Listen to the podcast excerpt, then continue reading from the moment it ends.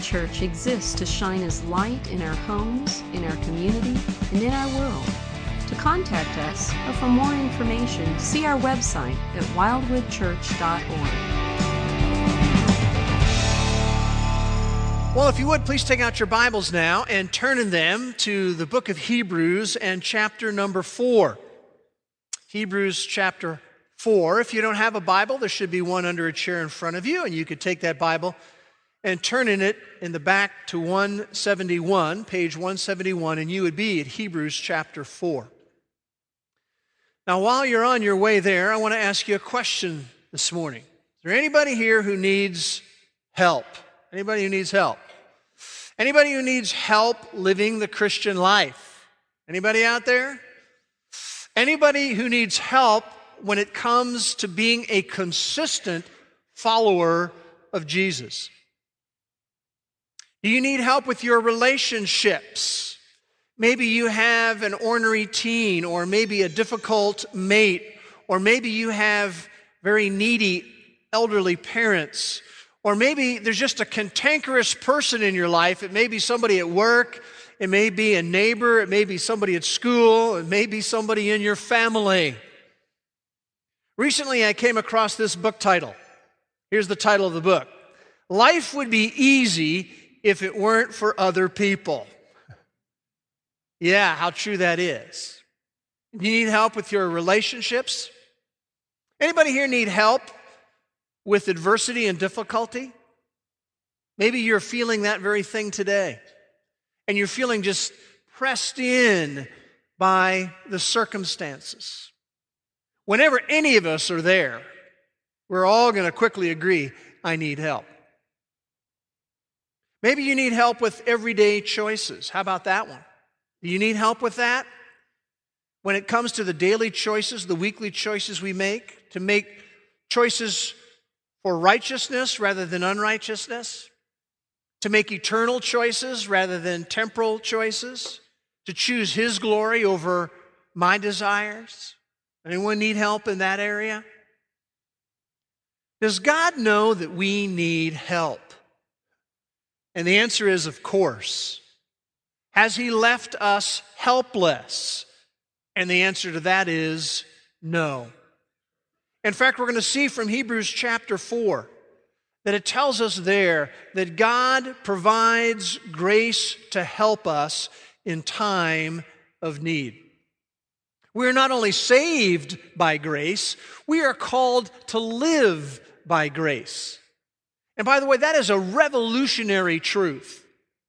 If you haven't gotten a firm grip on it yet, you need to. We're not only saved by grace, we're called to live by grace. Grace is the key to forgiveness and salvation. Grace is the key to assurance of salvation. And grace is the key when it comes to daily dependence for living the Christian life. You're familiar with the letters of the New Testament, you'll know. Paul, especially, in his greeting or maybe in the closing of his letter, he would use this phrase, grace be with you. For example, in 1 Thessalonians chapter 5 and verse 28, he writes, "The grace of our Lord Jesus Christ be with you." because we need that ongoing grace. We've been involved in a series of messages this fall we have entitled Amazing Grace. And we have said that at times grace is misunderstood and frequently it is underappreciated. But it is what distinguishes biblical Christianity from every other religious system. And we've said very clearly that our goal in this study is to be strong in the grace that is in Christ Jesus. Now, so far, we've covered a number of topics. And by the way, you ought to get a hold of those messages. You can do them through our website and get a podcast or, or download the MP3. We've looked at the God of amazing grace. We've seen that God was a God of grace from the very, very beginning, all the way back to the opening pages of the Bible. We've looked at the amazing grace of salvation. We've looked at the security of amazing grace. We looked at that last week. Today we're going to be investigating our ongoing need for amazing grace. If you have your Bibles open to Hebrews chapter 4, I want to read the very last verse of the chapter, and you can follow along as I'm reading. It says there, Therefore, let us draw near with confidence to the throne of grace so that we, we may receive mercy and find grace to help in time of need. Now, our plan today is a very simple one. It only has two parts to it. The first thing we're going to do today is to look at our ongoing need for amazing grace. We're going to mine that a little further. And then the second thing we're going to look at is the sufficiency of His amazing grace. So it's very simple. We're going to look at our ongoing need for amazing grace, and then we're going to look at the sufficiency of His amazing grace. So let's begin by looking at the first item, and that is our ongoing need for amazing grace. You know, grace is not a one time need. Not only are we saved by grace, we are called to live by grace. And somehow, though, that seems to just sort of fade away from the frontal part of our thinking. You remember the great, great anthem, Amazing Grace, written by John Newton. And one of the things when you look at that is you come to understand that he understood not only that we're saved by grace, but we're called to live by grace. Remember the words of that? First stanza Amazing grace, how sweet the sound that saved a wretch like me. I once was lost, but now I'm found, was blind, but now I see. He's celebrating how we are saved by grace. In the next stanza, it says, "'Twas grace that taught my heart to fear, and grace my fears relieved. How precious did that grace appear the hour I first believed. He's talking about being saved by grace. But notice what comes out in the next stanza of the song. He says, Through many dangers, toils, and snares, I have already come. Tis grace hath brought me safe thus far. He's talking about his life after he was saved by grace. And he says, and grace will lead me home. He's celebrating here how we are called to live by grace. You know, we did not earn salvation by the power of our flesh or by our own efforts. We, we, we went over that a couple of weeks ago. We do not earn salvation by the power of our flesh and our own efforts. It's also true that we do not live the Christian life by the power of our flesh and by our own efforts. Take a little closer look at verse 16 of Hebrews chapter 4. Notice what he writes there. He says, Let us draw near. That little phrase, draw near, in the original language is what's called a present tense. The idea is that there's ongoing action. We could translate it, let's keep on drawing near, over and over again drawing near. Let us keep on drawing near with confidence. See, God knows that we need daily help, that we need hourly help. He knows that. So we can keep on drawing near with confidence to the throne of grace. What a beautiful picture that is. You see, the grace flows from the throne of Jesus.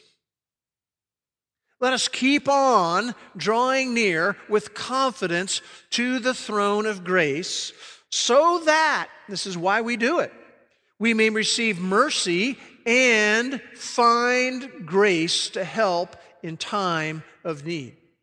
We keep on doing this. This is a repeating thing that we do because God knows that we need this daily and hourly help. And flowing from His throne is this grace that will help us in our time of need, this divine enablement. And this ongoing grace of God is like the manna in the Old Testament. You remember the manna in the Old Testament? Well, there was a new supply of it every day. And that is provided by God because of this ongoing need that we have. Turn several books to the left in your Bible to the book of Acts. Acts is in front of Romans, so if you can find Romans, you can find Acts. And I want us to look at Acts chapter 13, verses 42 and 43. What's happening in Acts chapter 13 is the very first missionary journey um, by the Apostle Paul, and Barnabas is with him. And we know that as they went out on this missionary journey, of course, they were presenting the gospel of Jesus Christ. They were communicating to people that we are saved by grace through faith.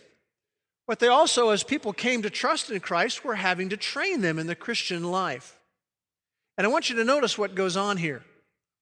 By the way, in the early stages of ministry, they would go to the synagogue and they would begin to teach in the synagogue. And that's exactly what Paul and Barnabas do on this first missionary journey. They show up at the synagogue where there's a respect for the Word of God and they begin to communicate it.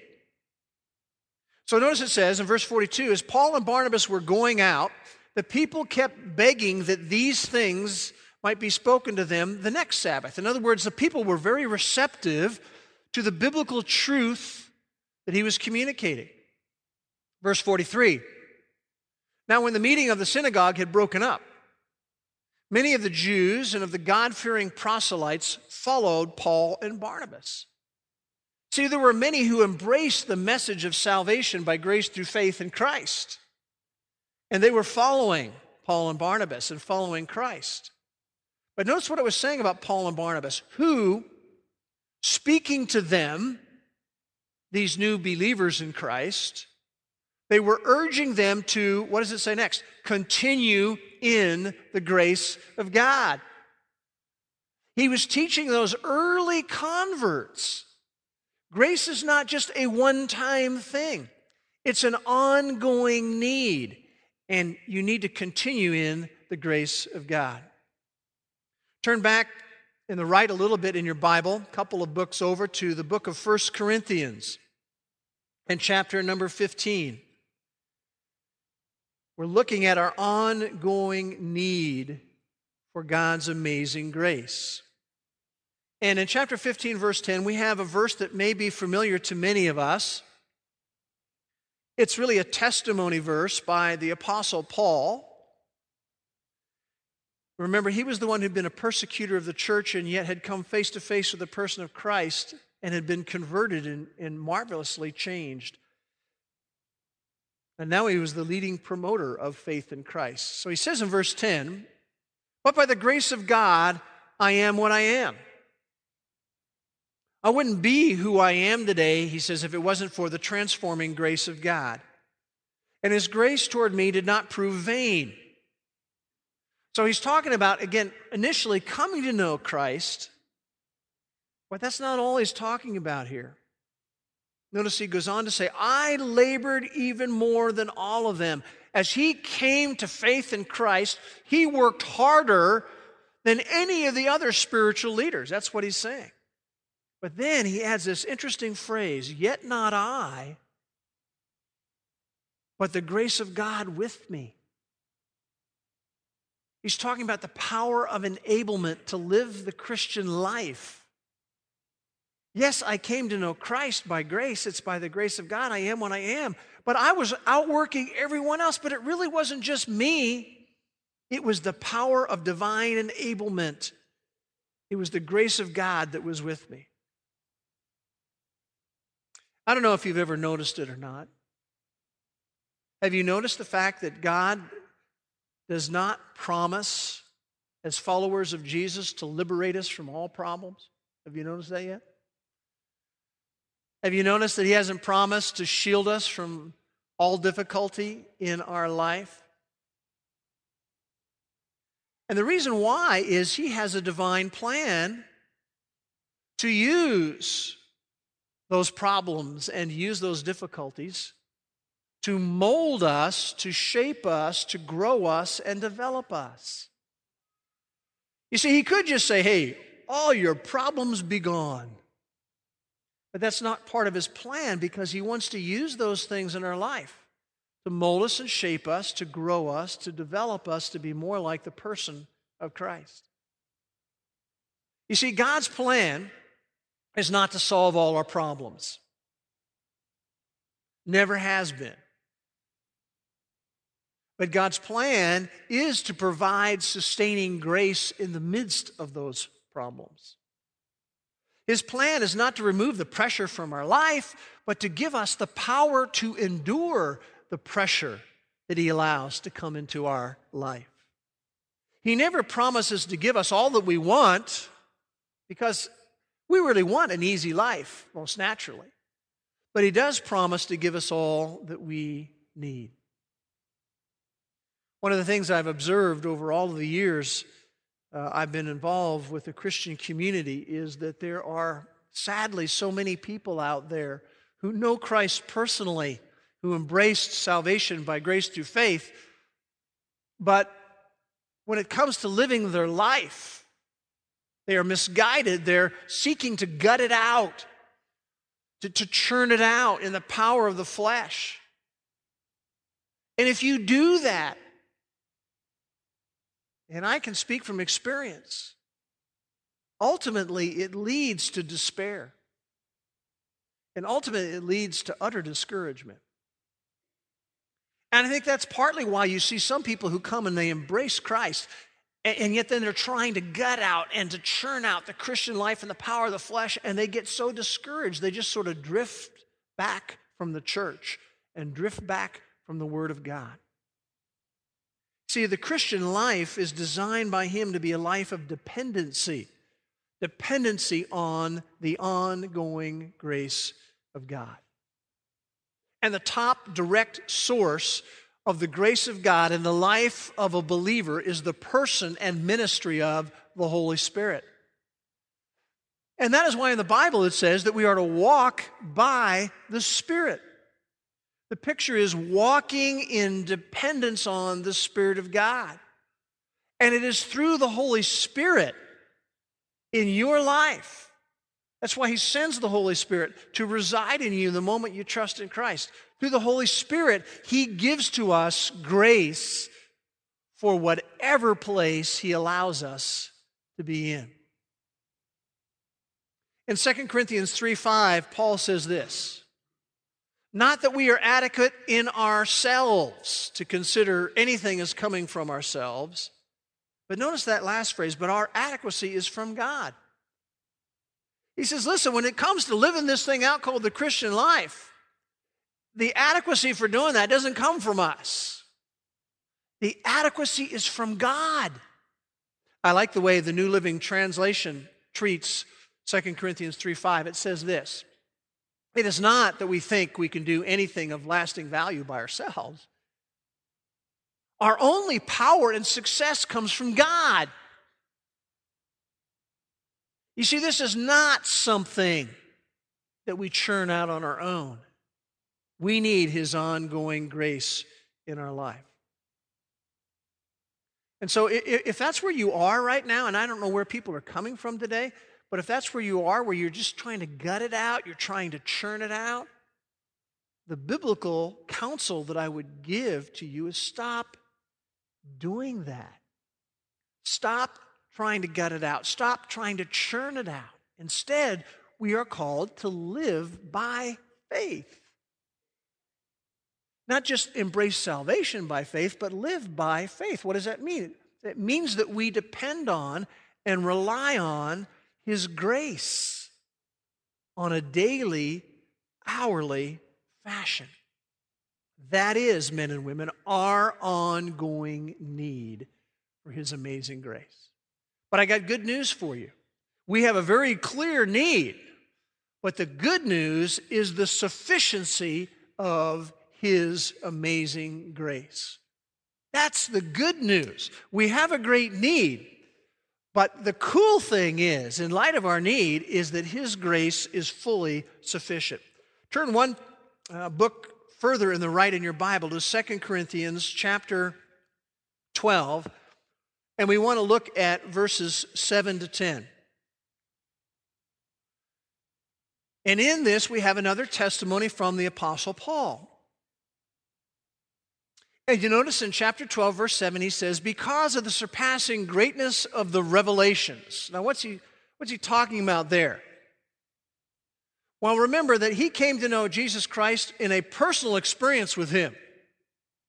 And Jesus Christ personally taught him. And if you remember what Paul teaches, he actually got transported up into heaven and was in the theology classes of heaven.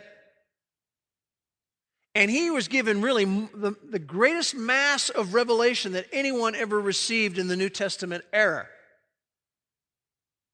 And he says, Because of the surpassing greatness of the revelations that I received, for this reason, to keep me from exalting myself. You know how we all are when we've experienced something really grand. The first immediate response is to stick our chest out and go, Yeah, that all happened because I'm especially a wonderful person. And he says, Because of these great revelations that I received, in order to keep me from being arrogant, that's being very real, isn't it? He says, There was given me a thorn in the flesh, a messenger of Satan to torment me, to keep me from exalting myself. That little phrase there, a thorn in the flesh, is, is a very graphic little phrase. It refers to a pointed stick. We might translate it a big splinter. You ever gotten a big splinter? And he says, Because of the surpassing greatness of the revelations, for this reason, to keep me from becoming arrogant, there was given to me this big splinter. We don't really know what it was. We know that it was a messenger of Satan. In other words, Satan was behind wanting to inflict him with this. We know that God allowed it to happen. We know that the purpose behind this coming into his life was to keep him from being arrogant. We don't know exactly what it was. It was some sort of a weakness, some sort of hardship. Some would theorize from the book of Galatians that he had some kind of an eye disease, but he doesn't really tell us. But he says that this big splinter came into my life. And he says in verse 8 concerning this, I implored, that's a pretty strong verb, the Lord three times that it might leave me. Now, if you think this was just one of those things like, uh, Lord, take away the big splinter. On it later, Lord, uh, take away the big splinter. Now, one more time, would you take away? The... I don't think it went like this. I think he's talking about three seasons of intense prayer where he said, Lord, take this away from me. I don't like this. I can't handle this. Take it away take it away. And then there was a second season of that. Then there was a third season of that. And notice the response he got back from God.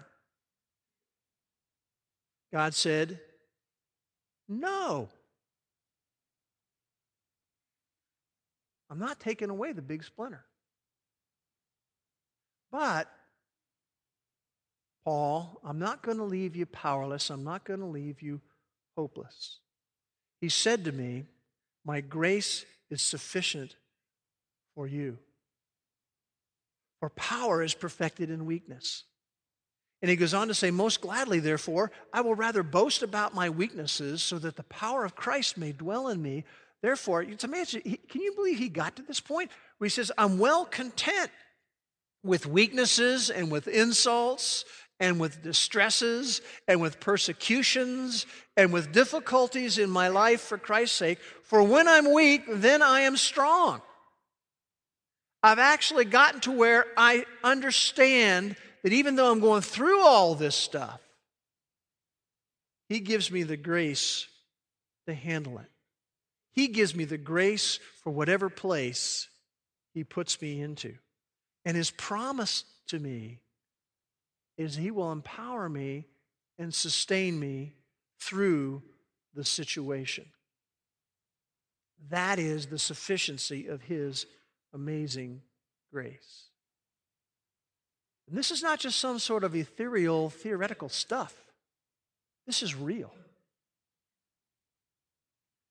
You know, a lot of the songs that we've sung traditionally over the years in the church have, have come out of real life situations.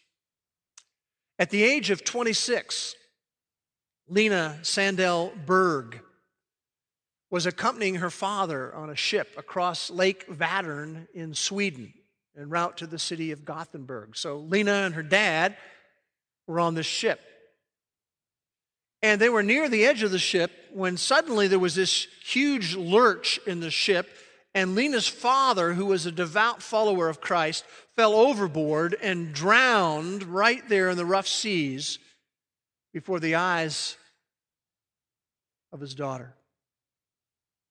And from her broken heart of that experience, she wrote a song. And that song is called Day by Day. Now, what I want you to notice in this song as we look at the lyrics is her experience of the ongoing grace of God. Notice it. She writes, Day by day, and with each passing moment, strength I find to meet my trials. Here, what's she talking about there? She's talking about the grace of God. She says, trusting in my Father's wise bestowment.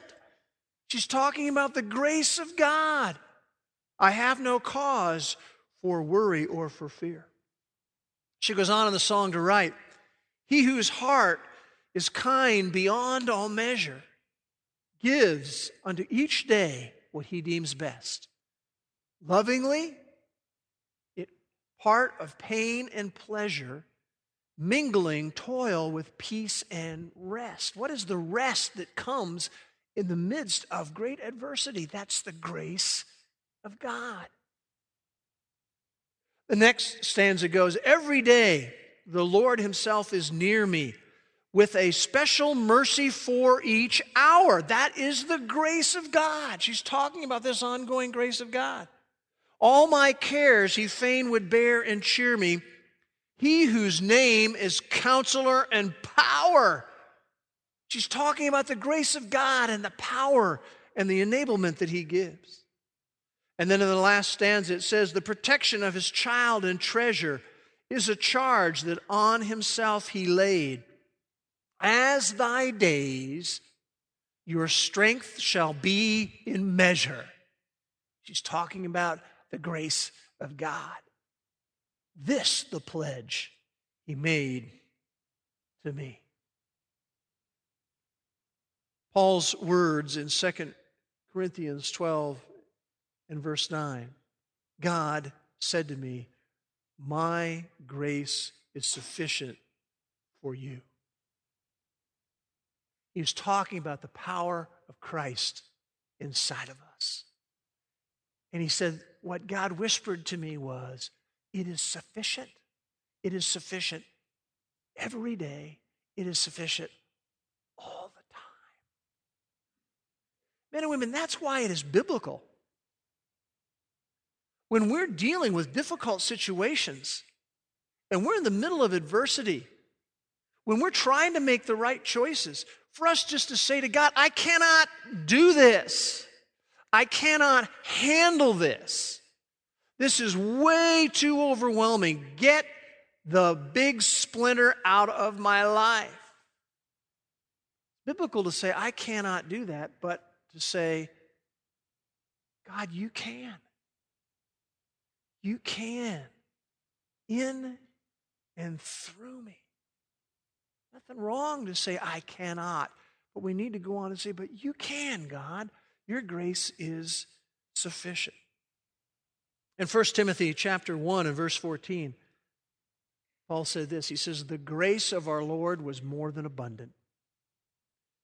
You ever studied his life, the things he went through? And you think you have it tough? That I have it rough?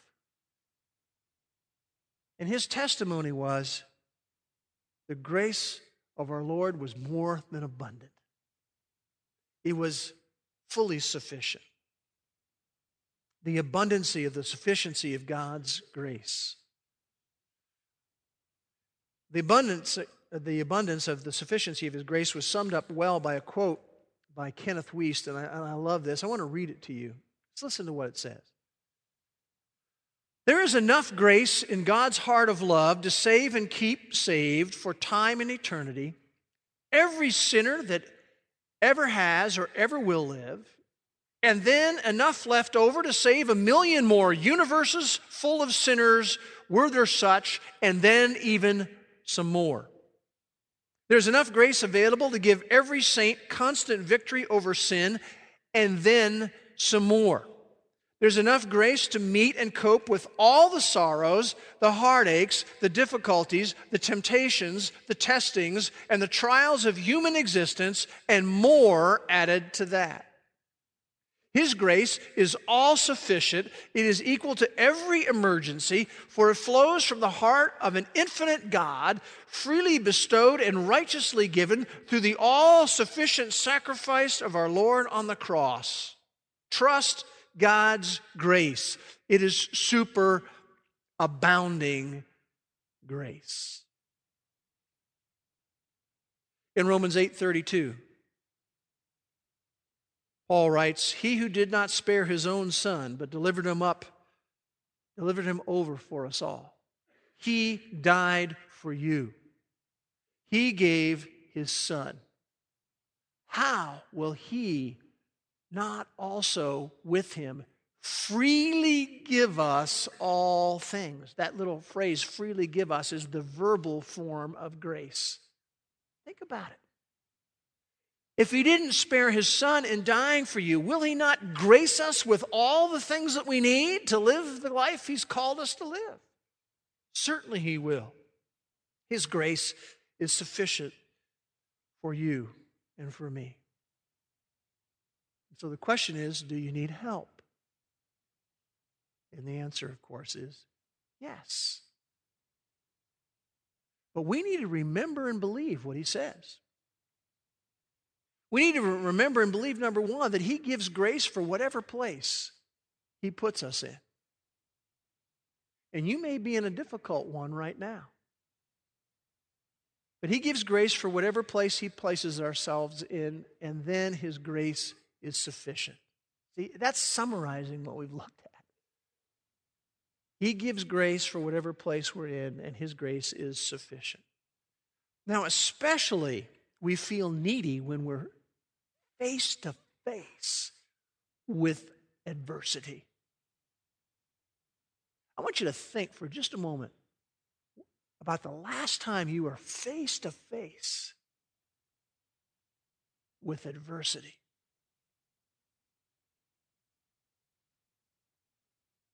Remember what God communicated to Paul.